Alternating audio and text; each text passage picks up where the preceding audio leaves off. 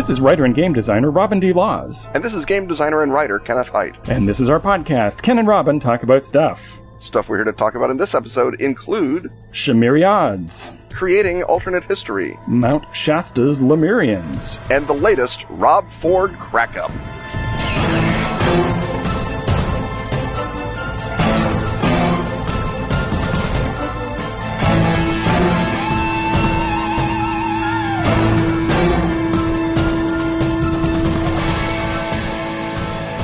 Pieces of Eight from our freebooting pals at Atlas Games is a pirate ship combat game played with coins. minted metal coins that clink in your hand. And that's it. No board, no dice, no meeples, no colored cubes. Just coins made out of metal. To play Pieces of Eight, you hold a stack of pirate coins in your hand. That's your ship. And you hold one coin in your other hand, that's your crow's nest. Coins represent things like cutlasses, mates, barrels of grog, and the captain's monkey. Each coin has a special ability you use to attack your enemies. Your enemies being other scurvy players and their own filthy coins. When coins get blown to Kingdom Come, they go to the Davy Jones locker of your pants pocket. The last player with a surviving captain coin wins. One of the cool things about Pieces of Eight is that you don't need a table to play. Because of all the coins are either in your hand or in your pocket. So it's great for car trips. Or standing in line. Also, a great pub game. Because if you're doing the pub right, all the little pub tables are already busy holding your pub drinks up off the pub ground. The no table gimmick is clever, but Pieces of Eight is also a great game. For example,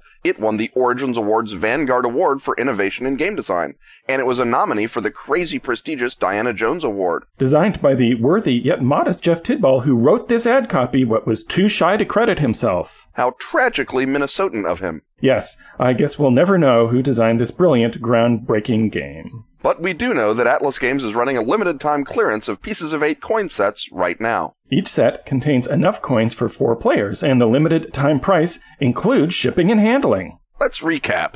Pieces of Eight is a pirate ship combat game played with minted metal coins. You don't need a table, so it's great for long lines, car trips, and pub gaming. It's an award winning design for expert certified great gaming. And right now, you can get a four player Pieces of Eight package at a limited time drop everything price. Shipping and handling included. Learn more at atlas-games.com slash ken and robin dash P08. That's atlas-games.com slash ken and robin dash the letter P, the letter O, and the number 8. Or follow the link in the show notes. That might be best.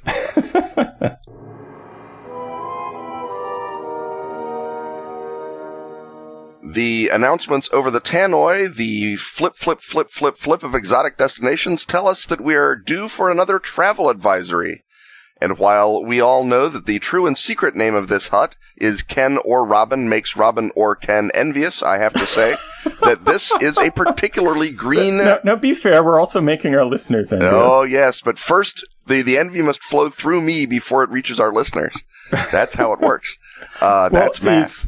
I, I was envious of you before, Ken, that you got to go to a convention in France. You got to go to Paris. I did. I got to go to lovely Paris, which is a lovely city, and I had a great deal of fun. But you got to go to Provence, and I had Provence, yes. somehow not processed that Chimeriad was in Provence because you were saying you were flying in through Brussels, so I assumed it was up there in, in Champagne, which while lovely and wine country and, and a beautiful part of the world, is not actually, as it happens, Provence. And so now, Well, actually, also, I was not quite uh, zeroing in the fact that it was Provence because I knew that my final destination was Marseille. And those of you who know your French movies know that that's a, uh gritty industrial city. So somehow I was expecting something gritty and industrial. But guess what? It's in Provence, it's in man. Provence. Well, Marseille is sort of in Provence as well, and it is It a, is, definitely. It's a it's a it's a so. it's a great town. It is the Chicago of France, and I mean that advisedly. But you were in somewhere pretty close to A, I believe, up there by Avignon and all those places. Uh, we, we, we did go to, to, to Aix-en-Provence. So the event itself, uh, Chimeriads, Yes, uh, let's not a get ahead of ourselves. yes, is a convention that owes its DNA to a uh, legendary German convention called Tentacles, uh, which uh, no longer exists under that name, but was held in uh, Bacharach, Germany, in the Rhine uh, wine region, in a uh, castle that has been converted to a youth hostel. And Chimeriads, now uh, inspired by the original uh, group that ran Tentacles, is very much like that, except French. So it is in its own castle. This is a Renaissance castle, not a medieval castle, and it's been converted to a sort of nature conservancy center for school kids and uh, not quite a youth hostel, but people do stay at the castle over the weekend. So it's this incredibly groovy site that's very amenable to role playing, and it's in this incredible countryside that uh, there's uh, as you drive to it, you see all of these. Uh, you see occasional vineyard, but you also see a lot of uh, herb farms. You see a lot of lavender, for example, and so now maybe the air just smells of lavender around the convention site, but I could have sworn that it actually smells full on like herb de Provence. So well, that would make sense, right? It would uh, absolutely make sense uh, that there these were the herbs growing in the hills. But so um, you just felt like um, uh, rolling yourself in uh, in the green sward and roasting yourself slow and low for a couple of few hours at 250 there, there, was a certain amount of uh, roasting and pickling that went on. Good. And uh, in fact, uh, one of the other guests has a huge responsibility. Uh, there's one guest who is brought out to Chimeriad every time it unfurls. It unfurls every two years, and that's Charlie Krank, uh, yes. the honcho of Chaosium. And his duty, of course, is to you know go to the odd Cthulhu panel and so forth, but really they bring him there to barbecue for them. Yes, so, yes, because you have to bring an American if you're going to get barbecue. That's just good sense. Exactly, uh, and if it's Charlie Krank, all the better. So absolutely. So, so that's his big job is the celebratory meal at the end of the event. But at any rate, it's about, say, around 100, 150 people, and it's a fun, very uh, community oriented time. And you really this is one of those events where you really feel uh, people's love of gaming, and it was really great to be able to plug into the French gaming community. Mm-hmm. And uh, I was a little worried going to France because I have zero French, and uh, there were the thoughts that you know a translator was secured for the panels, but it turns out we didn't really need that much. I ran a couple of games, and people did an incredible job of uh, playing in English, even though English was not their first language. So it was a delightful time. Uh, this is the sort of size event that I will run games at, something like Gen Con. It's, I don't think, a great use of my time to, to block off four hours to run a game for four to six people when I can talk to dozens of people standing at the Pelgrane booth over that period of time. But something like this is a chance to run stuff for people. So I ran a session of Hillfolk, and I think I garnered some more hill folk evangelists uh, from that. Yes, great. Uh, so that was uh, delightful, and uh, it was once again uh, in an initials or con run of Hillfolk. Often the dynamic becomes about deposing the chief.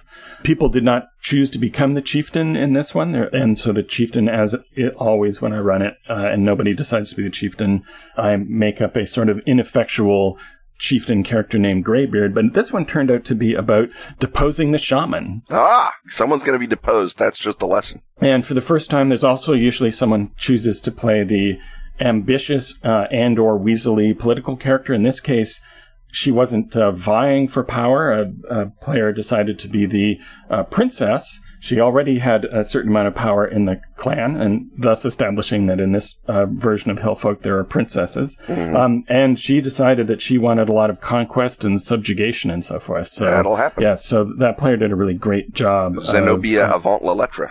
Yes, of uh, escalating things as well. I also ran a Feng Shui game, so this is my first time running Feng Shui 2 for anyone outside of my own playtest group. So that was Very a uh, a coup for some uh, French gamers and confirmed uh, we had a great time. And the final battle was uh, everything you could ask for when running a game at a convention of something that you are still working on and haven't published yet. The uh, three out of the four characters were on the brink of death as they finally put down Thrill Kill Mandrill, the cyborg ape from the future who had arrived in contemporary Hong Kong to blow things up.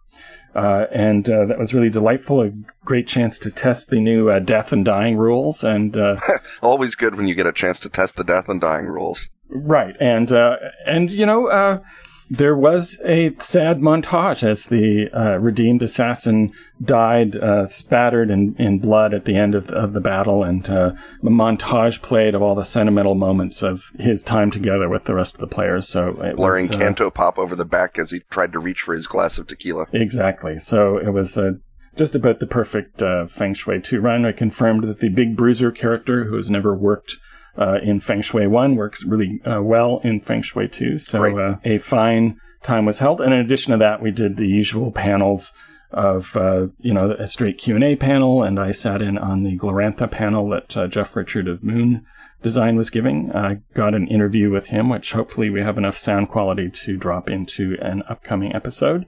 And uh, there was also the GM troubleshooting panel, which, uh, as you know, uh, any other panel about role playing turns into a jamming troubleshooting panel halfway through. So I prefer it to start all the way through. And the usual bunch of Robin Laws' jamming advice was uh, dispensed.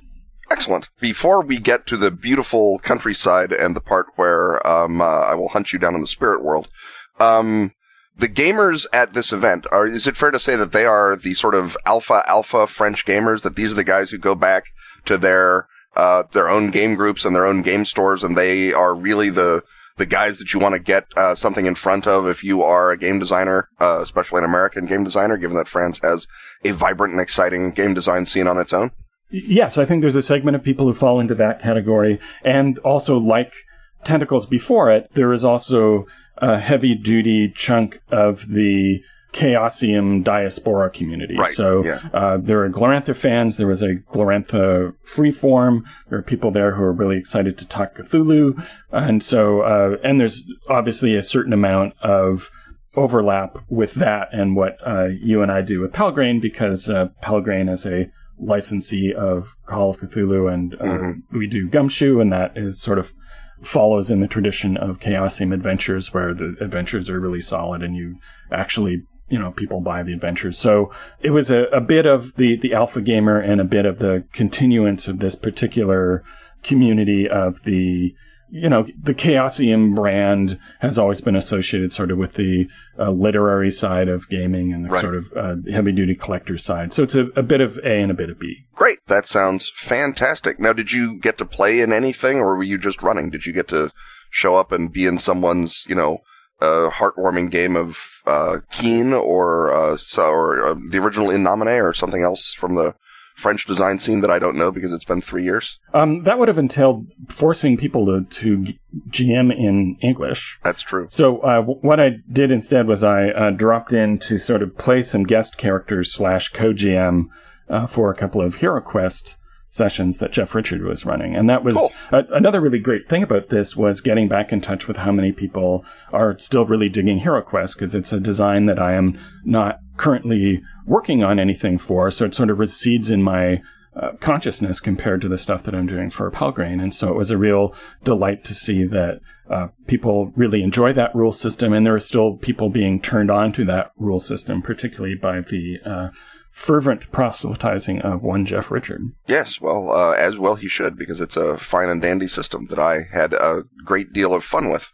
Or I guess with the sort of 0.9 incarnation of. But anyway, now that we've sort of put the convention to bed, unless there's new exciting convention stories, tell us all about uh, Avignon and Aix and wherever else you went. It, may, perhaps you went down to the Camargue and touched the first cattle ever in the world. I don't know what you did. You you, you were in Provence for gosh sakes. I, I didn't do a lot of cattle touching. So the uh, after the convention was done, and oh wait a minute, I'm not yet through talking about the convention because Aha. there's a food hut segment. So Well, duh. um, I, I didn't know if the food hut was primarily outside the convention, barring Charlie's, of course, masterful barbecuing. Now, normally, as North Americans, we would expect precisely that. that Yes. The food at a convention would be convention food. Mm-hmm. Um, or, you know, if your convention is at a British university, that your food would be horrible cafeteria food. Yes. But this is a convention in France, so therefore there's an entire team of people uh, led by uh, this uh, great woman who uh, owns a farm,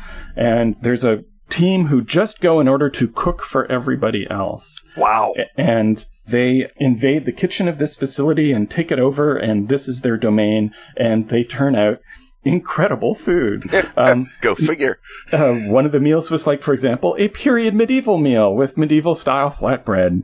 And uh, during the day, uh, lunch will appear, and there's uh, all these fabulous uh, sandwiches. And so that accounted for uh, some of the many, many baguettes that I consumed while there.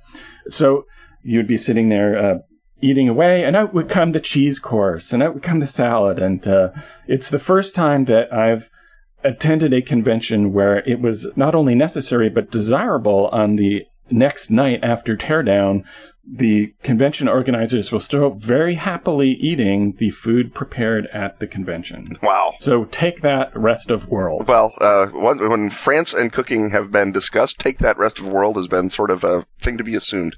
Yes. Uh, now, was there a, a beautiful culinary experience outside the convention that you want to share with us? You had some magnificent food elsewhere out in, uh, as, as I continuously emphasize, driving the blade even deeper into my own flesh, Provence.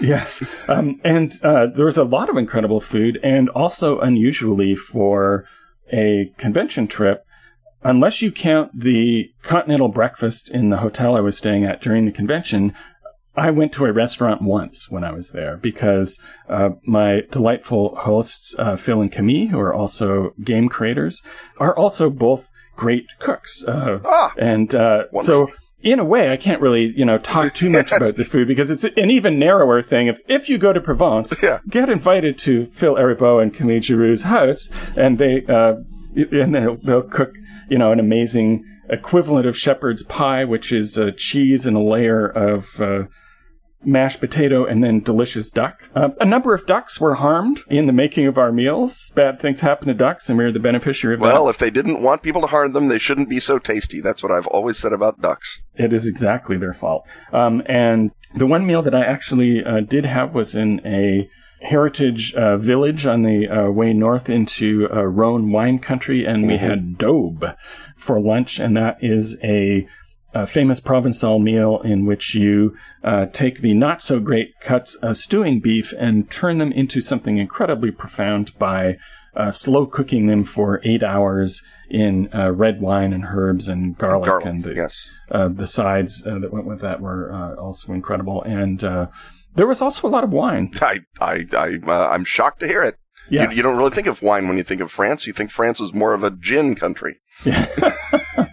so, uh, historically speaking, the first day trip was to uh, Aix-en-Provence, which was Phil's hangout from his uh, student days, and uh, you can tell that it's a university town as well as a uh, beautiful sort of uh, shopping town where. Uh, in this case, a light sprinkling of tourists wandered because this was early in the year.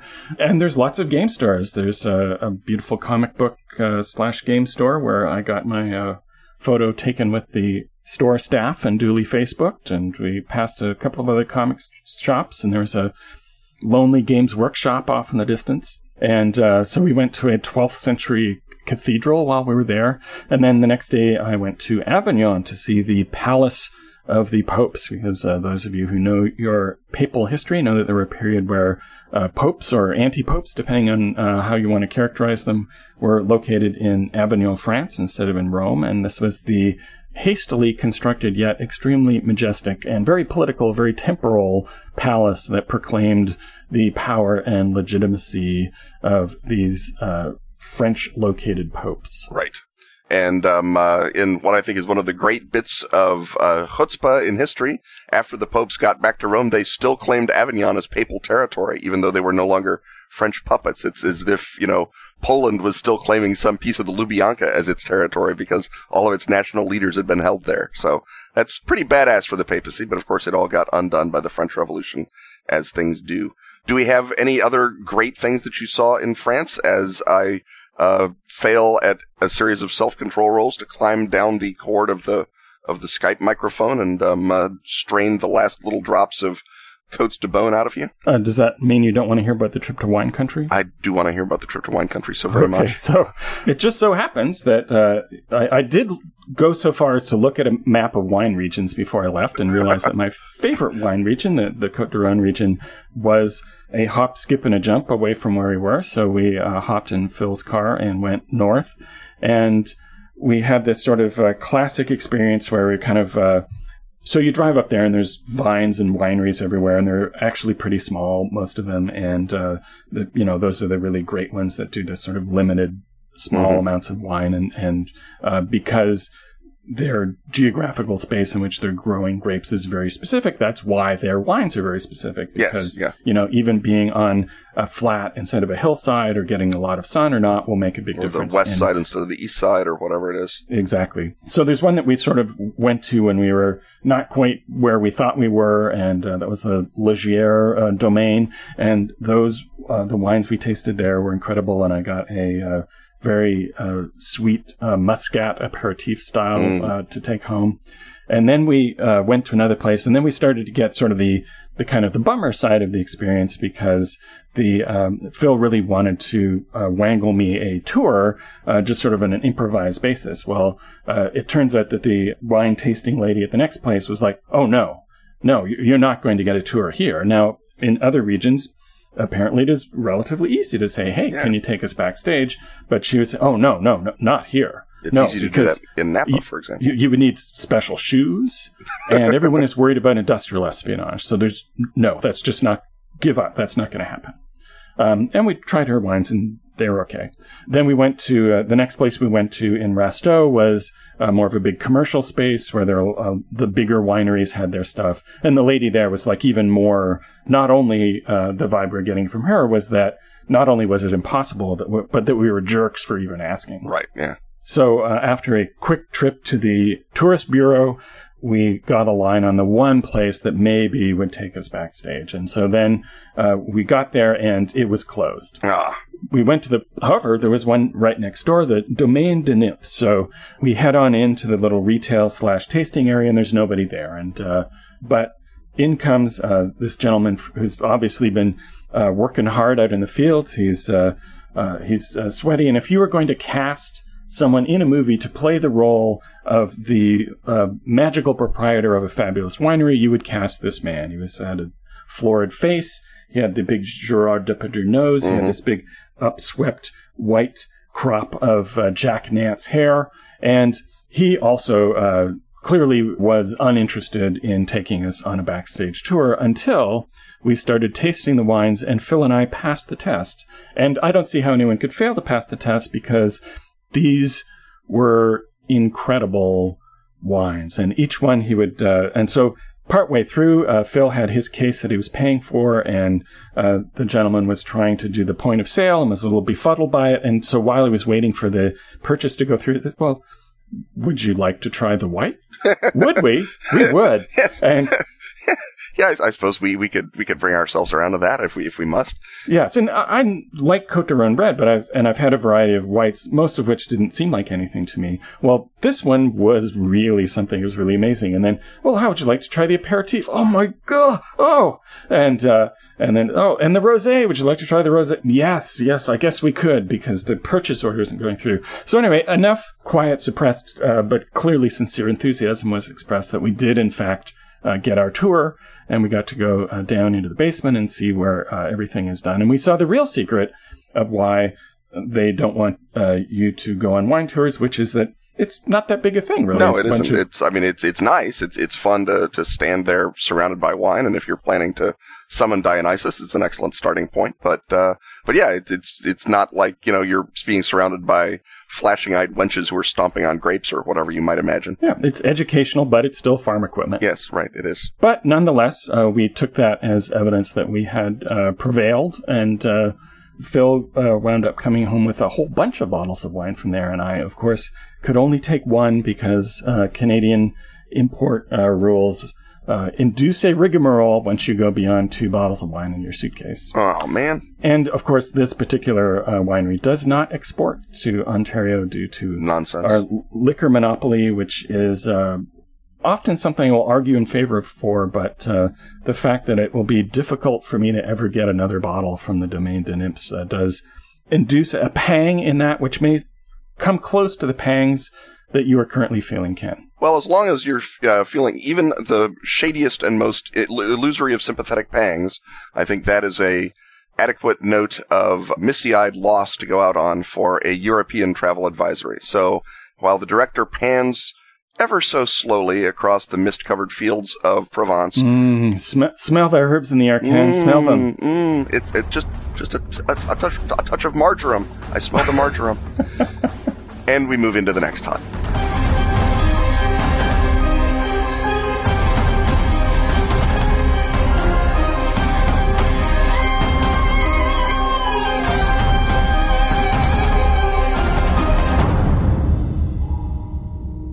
This episode is also brought to you by World of Aetaltis, the Temple of Modrin. An exciting new Pathfinder compatible adventure that introduces players to the Aetaltis setting. Kickstarting now! It's low prep and ready to play, complete with characters. World of Aetaltis, a new fantasy setting, embraces and reinvigorates the familiar elements of fantasy games and fiction. Project creator Mark Tassin doesn't want you to trust in the awesomeness of a project he will one day complete. Far from it. Backers at any level score an immediate download of the full text, so you can see for yourself if it floats your Pathfinder compatible boat. Temple of Modrin serves as a mere first nibble of this exciting new world. Stretch goals bring it further to life with stories by luminary authors Larry Correia, David Farland, Matt Forbeck, Ed Greenwood, Dave Gross, John Helfers, Steven S. Long, Mel Odom, Jean Rabe, Lucy A. Snyder, Michael A. Stackpole, and Elizabeth Vaughan. with a cover by fantasy illustration icon Larry Elmore. Two additional Pathfinder compatible site books, The Greenbrier Tavern and The Town of Thornwall, are already in production. You know the Kickstarter drill, Ken and Robin listeners. The project and its tantalizing stretch goals only happen with your support. Strap on your crowdfunding swords, gather up your material components, and toss some gold coins at the creation of this fantastic new world. Before it's tragically too late.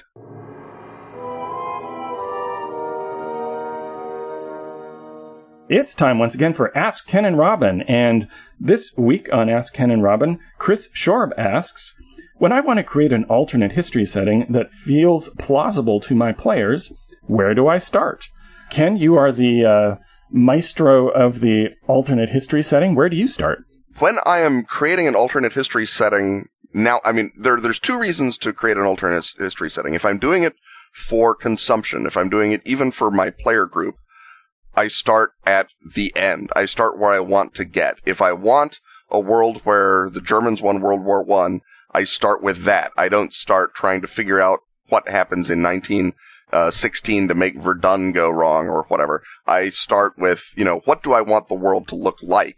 And then I sink a foundation underneath the things that I suspect will be the dodgiest. So, Right, so it's not an exercise in extrapolation, it's an exercise in justification. Exactly. Justification, interpolation, and then the sort of creative application of facts and tendencies that will bolster the thing long enough to let a game be played there or to let a uh, supplement be uh, released with that as its as its sort of uh, departure point. The reason you do that is because if you start the other direction, if you start thinking about okay, what are the logistical concerns that I need for Napoleon to win in Russia, you you're already trapping yourself in a box where at the end you're like, well, I really think the game would be better if Napoleon owned the Crimea, but I guess he can't own it if it's if it's uh, the way that I've extrapolated it. So I have to accept that the game is worse as an experience to make it feel more real. And the you know I'm here to tell you that feeling real is less interesting to players than feeling fun. Now there are people. Uh, like me and people, uh, especially like me a few years ago, who made it very hard to tell the difference between feeling real and feeling fun. And I suspect that uh, most people are not me, which is probably for the best in the long run. But if you are looking to deal with people like me, then you need to look at the thing. And if your big problem is, okay, how do I get Bonapartist forces in Crimea in the 20th century? That's what you really have to, to bolster and, and, and build up under. You have to provide a background in the storyline. Now, the, the great advantage is that if you're doing it for a role playing game, nine times out of ten, there is some aspect of magic or fantasy or monsters or something that is happening in your role playing game that is different from our world and where you really need some uh, some foundationing, you can go back and put something magical there. So the reason that the king of Greece died suddenly and Greece joined the Central Powers in 1914, or rather, actually, the king of Greece was pro Central Powers. The reason that uh, the king of Greece stayed alive and uh, stayed on the throne and Greece joined the Central Powers in 1916 was that, you know, evil Kaiserine magicians were at work, or whatever it is in your in your setting that causes historical change, caused a historical change, and that can actually drive the pedant player when he's like, I, I just don't understand how the Spanish got nuclear power 14 years after the Armada. That just doesn't make sense to me. Right, because the the fear I think is that there, you will have a Ken Hite as as a player. Yeah, God forbid. Um, and uh, there are two things to that. One of which uh, the the suggestion you just gave. The other thing is that you don't need to explain the alternateness of the setting to players playing characters in a role playing game because their characters don't know our timeline. You can just say, well, it's just like this. And you need to have a reasonably good foundation of how it gets from your endpoint backwards through all the justifications and where the branch point is and so forth. But the player who wants to be hypercritical about your extrapolations doesn't actually have a vehicle to do that because their character has no idea about this alternate timeline. And so unless the adventures consist of them going and trying to figure out why they're an alternate timeline, and I can't imagine why you would do that because it would be spectacularly dull. Um, you've got an out. You can just say, well, you know, your your character doesn't know about such and such. He knows about this. This is the history he knows. Yeah, one trick that I do for that is uh, to do the the sort of the snooty um, historical documentary voice, and so the, the the trick is to start with, in retrospect, it was inevitable that you know, in retrospect, it was inevitable that Napoleon should triumph over the European coalition. And then you just sort of list off all the reasons that he might have triumphed over the the European coalition.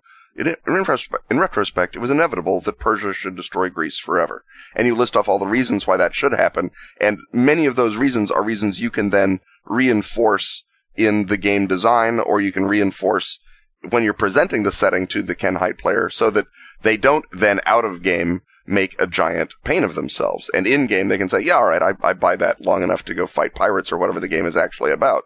And in our particular timeline, there's lots of things that are mysteries, you know, that we, that scholars still debate you know what what were the real causes of the civil war or you know what what really brought this about we know what happened but if you want to go beyond that into why that happened there's always huge room for debate so uh, you know i would say in order to make your alternate history plausible make sure that the players do not have an unrealistically large and certain amount of information about it that it should be uh, just as fuzzy and vexing and full of questions as our history is. Yeah, don't provide a, a 20 page handout. Um, give them the, you know, here's what you know. Right now, the Empire of Lithuania Poland is on the march aggressively, sending its golem armies after the Japanese samurai holdings in Kazakhstan or whatever. And it's like, okay, that was pretty awesome. Golem versus samurai on the plains of Russia. This is phenomenal. How did the Japanese get to Kazakhstan? You know, you're not really sure. They're Japanese. They're weird. Who knows? And then you can open up a little bit more of that door each time if you want. Again, I, when I was running these games back in grad school, I was running them for history students at the University of Chicago. So building out the insane backstory was part of our fun, but that's a different hobby, really. That's, that's like painting miniatures versus wargaming. It, it's, it's two allied but separate hobbies. And, and actually that sort of brings me around to a question. Robin, you are historically knowledgeable but not annoying. Um, as a player, what are the things that, that make that, that you are concerned with in terms of plausibility? If you're there fighting samurai in Kazakhstan, do you have a niggling question as to what on earth the Japanese are doing in Kazakhstan, or do you just say, well, they're samurai, they got to go down? Um, no, I'm not going to do that at all because unless it pertains to the action of the story, uh, that plausibility of your alternate history is actually pretty low down on the list of things that make a world come alive. Mm-hmm. That if you want to make it feel real, describe the flavor of the world, describe what the uh, air smells like, describe uh, what the temperature is, describe, uh, create people who are uh, vivid and real. And uh, I would say the real temptation that will cause everybody in the group who isn't the resident history scholar to tune out is a lot of unnecessary exposition. Mm-hmm. So if you do want to, you know, deliver little reward pellets to the one guy who really cares about the ins and outs of your historical background, drop in a little thing every episode. Think to yourself, okay, this is the episode in which I'm going to uh, provide a little clue that explains why the prime minister of Greece went the other way. Mm-hmm. And this is the thing where I'm, okay, this time I'm going to give this little hint as to why there are samurai in Kazakhstan.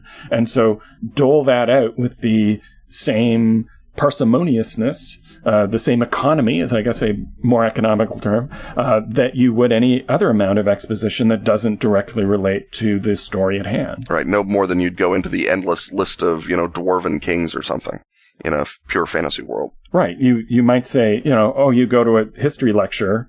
Uh, you know, that if you really have a player who really wants to know a lot of the detail, the way I always do that is I turn that around so that it's not me giving out information, but it's okay. You have a source of information. You go to a history lecture. You hear a bunch of stuff about history lecture. What do you want to know? So that I will then answer the specific questions that I am given and therefore ground the players to the extent that they want to be grounded, but it's not a giant information dump where, mm-hmm. as you mm-hmm. suggested, you read the 20 pages of, of background detail. So really, I think what you're looking for is to create the feeling that you have worked everything out, which is more important than you're actually having worked everything out, and certainly very much more important than giving that to everybody up front. Now, that said, um, obviously the audience for a game is different from the audience for a novel, and alternate history readers are much more concerned with plausibility as as sort of a quality of the of the of the subgenre. And the overlap between alternate history readers and alternate history game players is strong enough that if you can create a fun setting in either a plausible or an implausible way, you should aim to create it in a more plausible way. And the place to start with those kinds of things is to look at, you know, A, to read a lot of history, and B, to read as much alternate history that is well regarded as you can to sort of get a sense for how to do it. I mean, it's sort of like explaining, I mean, even more than explaining GMing, I think explaining alternate history is like explaining jazz. It's, it, you just, have to play a lot of notes and then suddenly you're playing jazz. And to an degree, degree, you have to read a lot of history and then suddenly you're building alternate history. And the point at which you start doing it is an organic point to each reader or each student. And so I can't really say that this will be the point at which you know that it is plausible, but I will say that if you have read enough history that what you construct does not immediately strike your own alarm bells, you can feel confident enough to put it in front of your other player and say, if your player went to a history lecture in this world, what would be the three things they would want to know, maybe? And if you're worried about one player having buy-in problems or suspension disbelief problems, you can go to them if you if you're, it's your whole group. If you are actually running for history majors at the University of Chicago, in which case, you know, drop me an email. I'll come by. Um, then you will probably want to talk it over. At the same time, you're building characters is when I like to do is is when I like to throw things in about the background that are going to uh, surprise and alarm the players. Is say, by the way, you guys do know that this is you know Empire of Japan versus Poland Lithuania, right? You you you guys got that? And, oh, okay, yeah, all right, fine. And, and, and if I was players, running for a bunch of uh, fellow history majors, uh, and obviously in this scenario I'm a history major, um, that I would uh, create the. I, I, would have a, an opening session where you just all work collaboratively together creating the alternate timeline, you know, in sort of a loosey goosey version of uh, macroscope, microscope, is it? That, yeah, where you, microscope. microscope. Yeah. Um, and that a will build you more buy-in because everybody uh, agrees that it's credible to the extent that it can be credible. And if they're all alternate history junkies, they've all helped to uh, get you there, and then they all know the background as players, if not as characters. And then having done that, that you know gets all of the other sort of expositional problems we were talking about earlier out of the way, and then you can get down to playing in that world, and everybody feels a sense of ownership over it. And if anyone thinks it's implausible, you've moved the blame around. Yes, it's like, well, that's because Carl. Carl's the guy who wanted all the nuclear powered zeppelins, not me. So I think we've uh, adequately answered that question, and it's uh, time to uh, move on to our next hut. Thanks, Carl.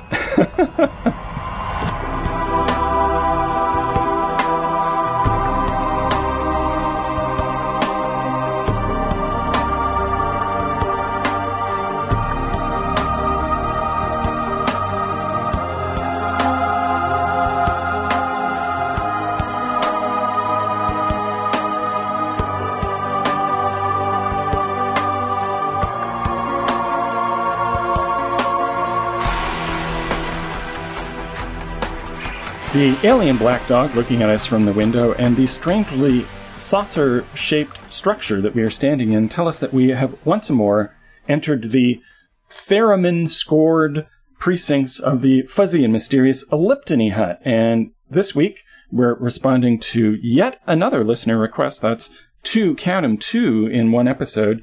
Uh, Alan Scott uh, wants to know about the Lemurians of Mount Shasta. And before we locate some specific Lemurians at Mount Shasta, Ken, perhaps you could back up a step. We've talked about them before, but just uh, so that people don't have to bop over to another podcast and bop to this one.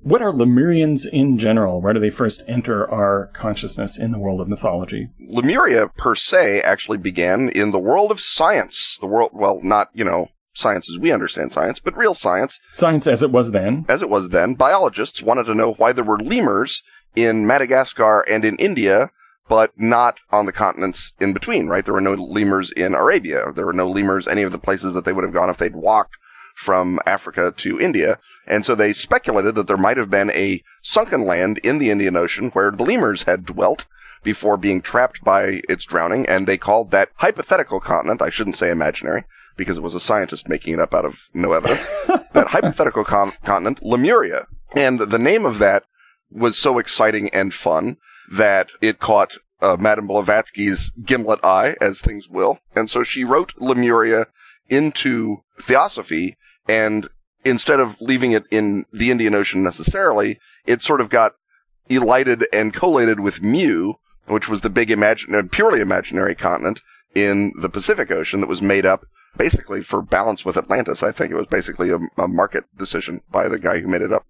Lemuria sort of got applied to the lost continent in the Pacific to Mu, and that is sort of how it came down into the later theosophical movement is that uh, Lemuria could be used, or the Lemurians, the imaginary astral race that Madame Blavatsky, actually they weren't astral, they were the first purely physical of the of the imaginary races, and so they were uh, they were very mad about that. They would you know stonk around and, and and shout psychically at each other and do things. But there was after they evolved above their muddy beginnings, they evolved the sort of uh, magical high society that people evolve in theosophy, and specifically for some reason it became decided that the Lemurians used a lot of bells and crystals and acoustical power, uh, and that and that's sort of their shtick was that they were sort of musical and and magical. And I'm not sure if that was someone trying to sort of apply a Pythagorean, you know, age of the arts type uh, approach, which would have been kind of nice, or if it was just that that's how the the cosmic dice came down when H. Spencer Lewis was making up the Lemurians for American audiences back in the uh, teens and 20s.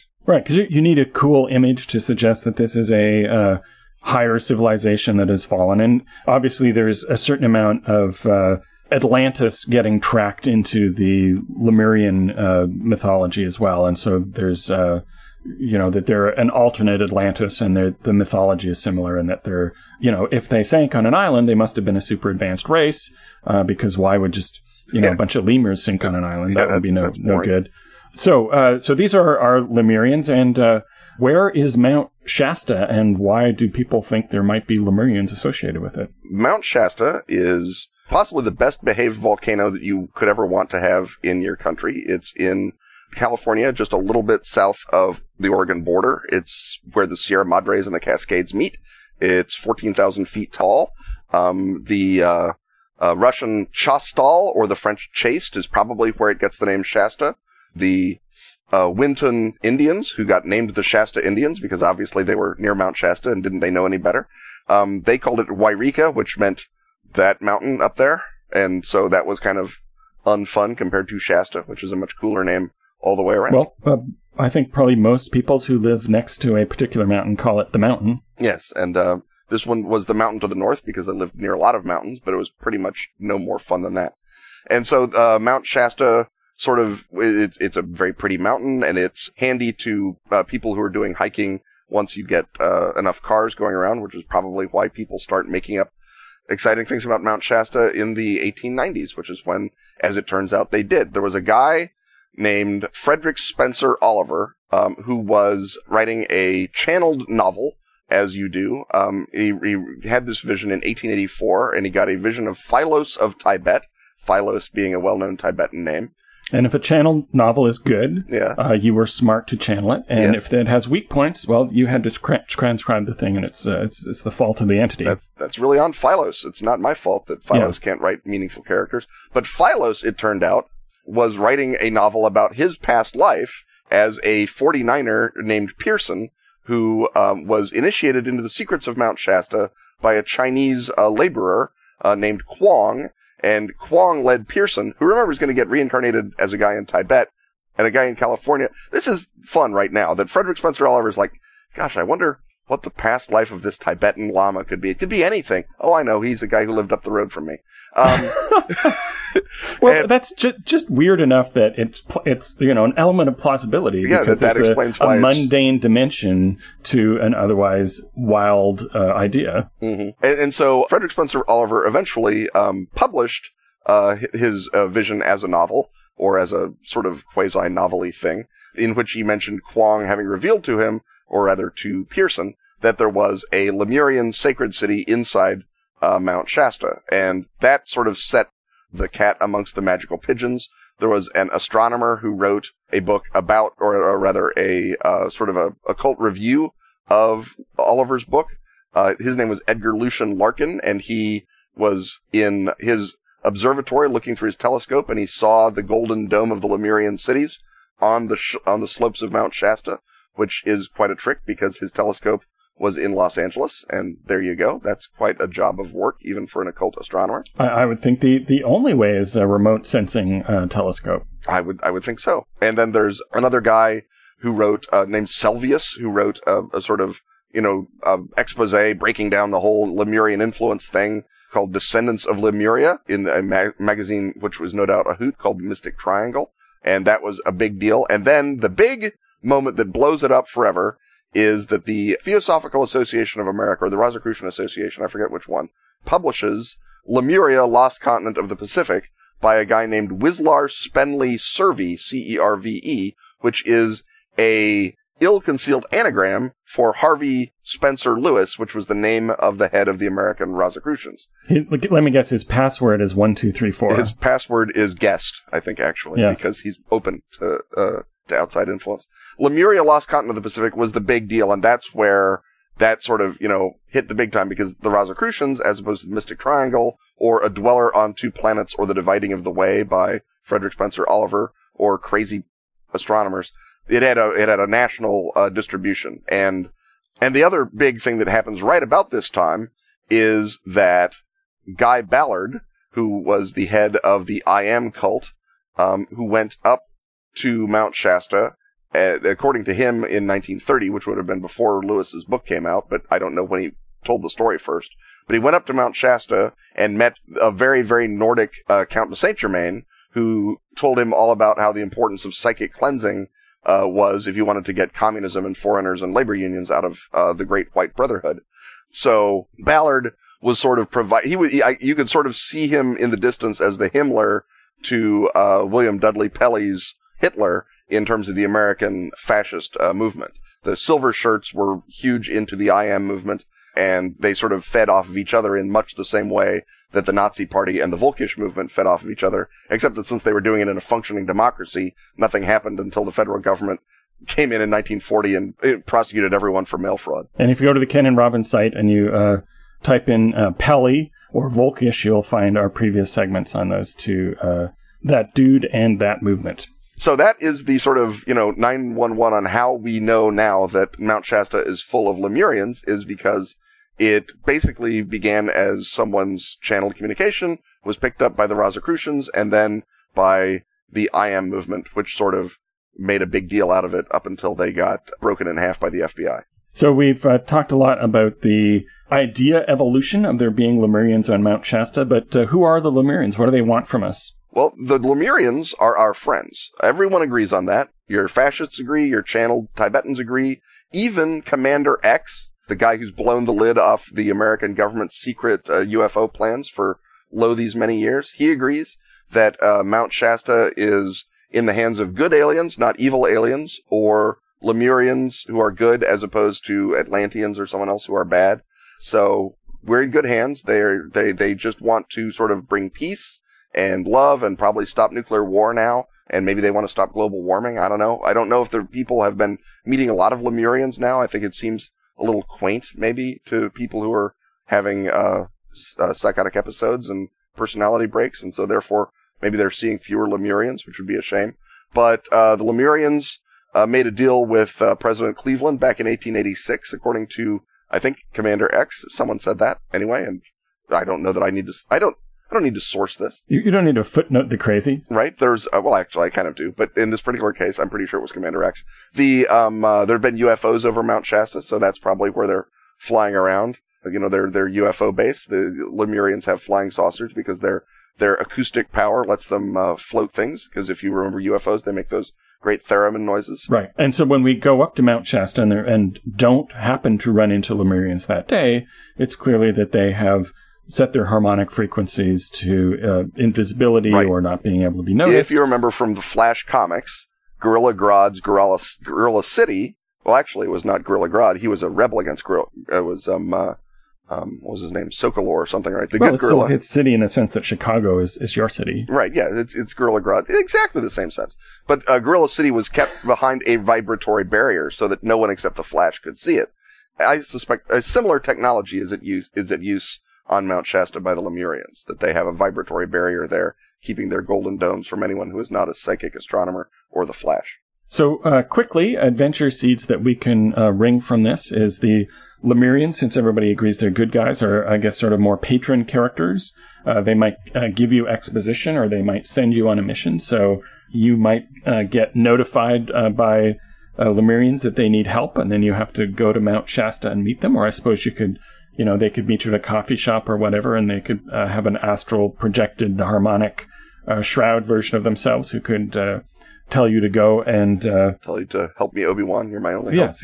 Um, what else can we uh, get out of the the uh, the Lemurians? Either are uh, friends of Earth and are monitoring it for supernatural threats and can pop in every so often to point the characters in the right direction. And of course, if they don't have all the information you need, that's your job, investigators, to go and find it out. I think the Lemurians would add a lot to a uh, an old west game, right? You could have them you know, sort of as these figures in white that are sort of appearing up in the mountains. And, you, you know, they, they, if you're based out of, uh, San Francisco, like, uh, Paladin in Have Gun Will Travel, uh, you can, you know, be going around and sure enough, there's a guy in white who comes down off Mount Shasta and he's like, well, if you're concerned about that missing idol, I think I know where it might be. And eventually you sort of piece together the fact that there's le- these Lemurians up on Mount Shasta and whether or not they're, you know, really good or in sort of, you know, the way of, we'll fix everything that's wrong with your country. Don't you worry about us type not so much good way. I think they they'd be good cowboys. You could do a thing where they have gateways from Mount Shasta to the other magic mountains in the world, like uh, Mount Sinai and Mount Olympus and uh, Taishan in China and uh, Mount Fuji and whatnot, and you, then you can be sent on on expeditions. Yeti probably are fighting the Lemurians. Uh, that seems the way that they would do things. So you can get yourself caught up in a Yeti versus Lemurian war, regardless of what mountain you're on, practically. And uh, you could always, uh, in the way of modern things, the way that you can do to uh, the Lemurians of Mount Shasta, what Zack Snyder did to Krypton, and retrofit them to suddenly be weird and creepy. Or, you know, you can have the evil Lemurians who stage a coup and take over, and then you uh, have a more active conflict that brings the Lemurians and uh, Lemuria into it more than if they are just sort of your uh, psychopomp characters who uh, get you into the adventure and point you in the right direction when you need it. Or there could be a, a renegade Lemurian, just like Gorilla Grodd, who's been kicked out of uh, Mount Shasta because he has negative energies and uses acoustic powers for evil, and he could be running around causing trouble, and you, the His player main characters. name might be Lemur Lu. Yeah, Lemur Lod or something. Solovar, by the way, the head of Gorilla City. I knew that I would remember it because it's entirely useless. And well, there's a whole bunch of people taking their hands away from the typing over the comment field, even as you speak. That's that's full service you get here at Ken and Robin talk about stuff.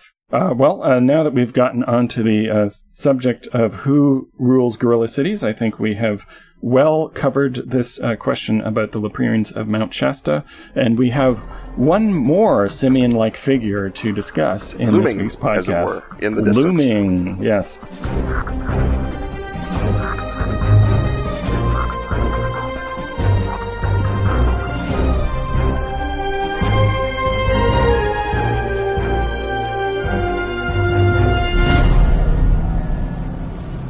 The sound of sea spray crashing against the bow of the Pequod, uh, Robin's club foot stomping across the deck, and the sound of harpoon chains being rattled back into their hawsers tell us that once more we have entered that particularly Melvillian segment of the politics hut, where Robin once more spots his nemesis, perhaps this time crippled for good and going down to the bottom of the sea. But we've said that before, and once more, Herman Melville has proven us wrong. Robin, what's the news with your particular Moby Ford? What's going on with Canada's favorite mayor? So, listeners who saw a particularly monumental bit of Rob Ford news a while ago uh, will note that it's taken us a bit to get to this, and that's because uh, in order to cover my aforementioned travels, we've been stacking up episodes and to have a longer lead time than usual. So this is my first chance to talk about Rob Ford's trip to rehab.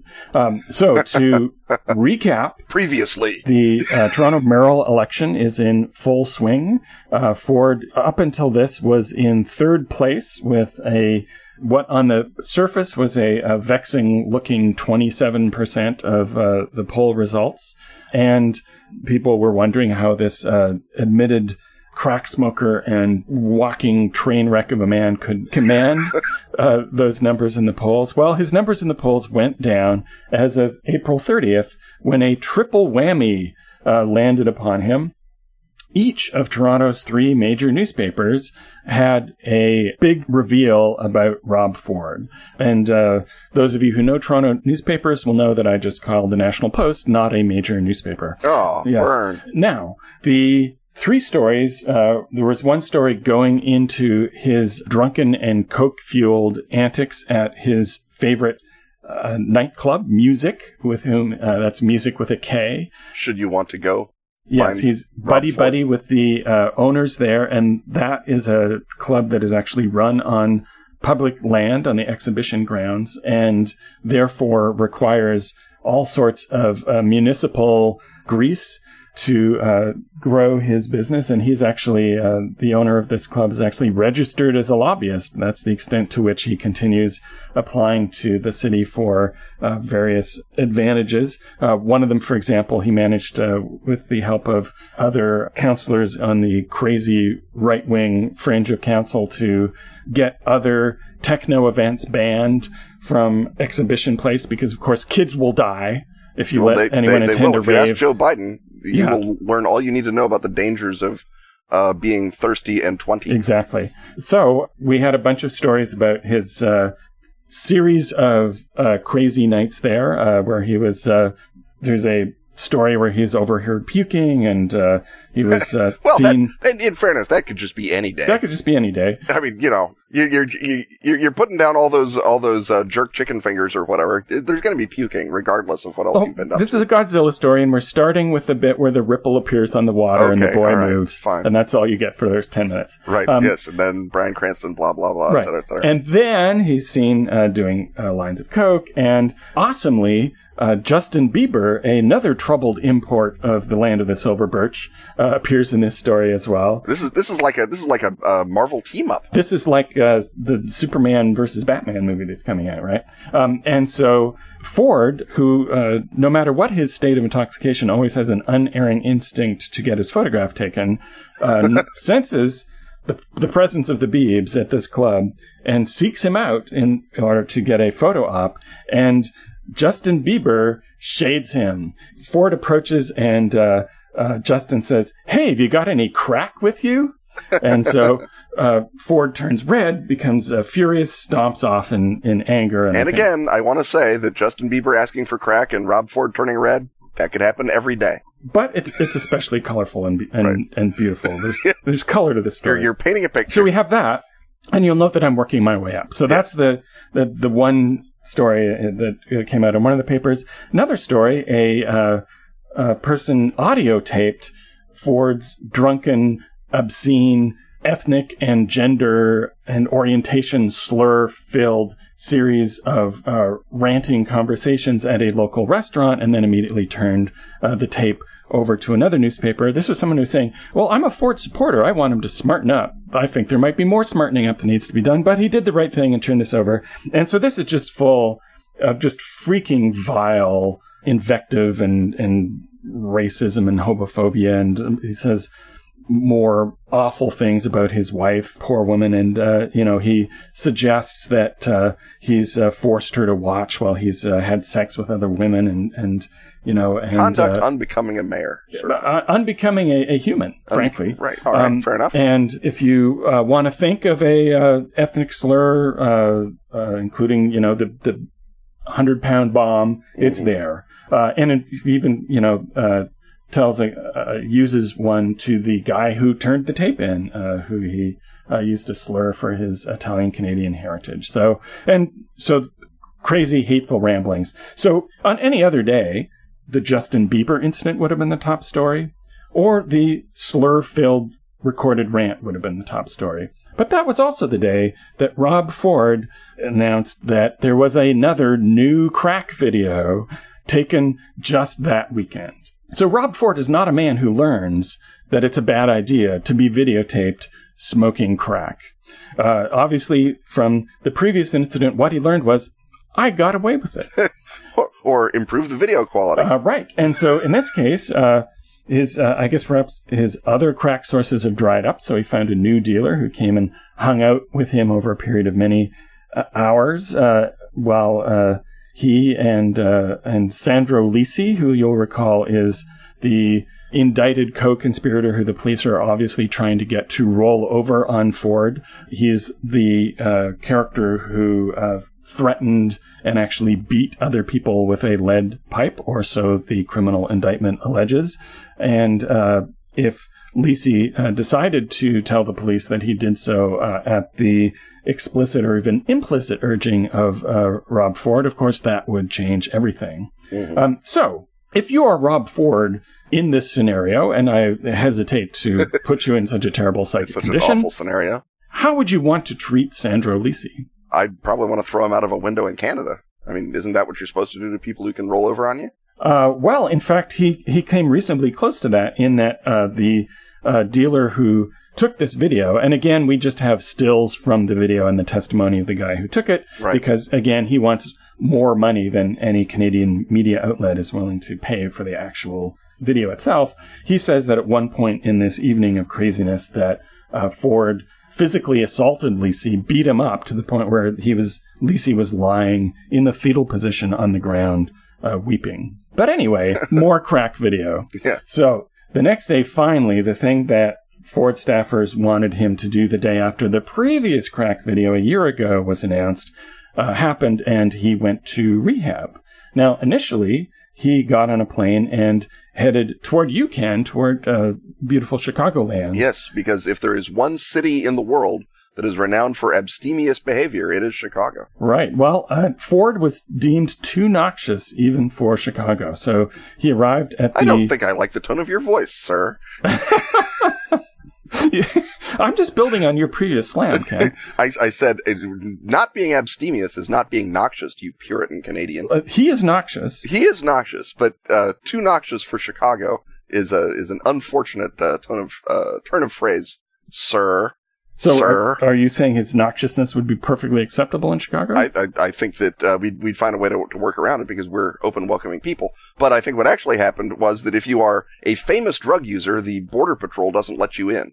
Now, if you're a, a normal old drug user, they do. But I think in this particular case, that was the problem. He still got the privilege, though, of not being formally turned down. So he arrived, right. and the, the border officials, rather than doing what they would have been perfectly empowered to do, given their uh, broad authority, they could have just said, "You are banned forever from coming to America." Mhm. But uh, given his stature, uh, such as it is, they said, "Are you sure you want to ask to come to America, even to go to rehab?" and so he withdrew his request, uh, and therefore withdrew the ability for them to ban him for life from uh, your uh, verdant shores.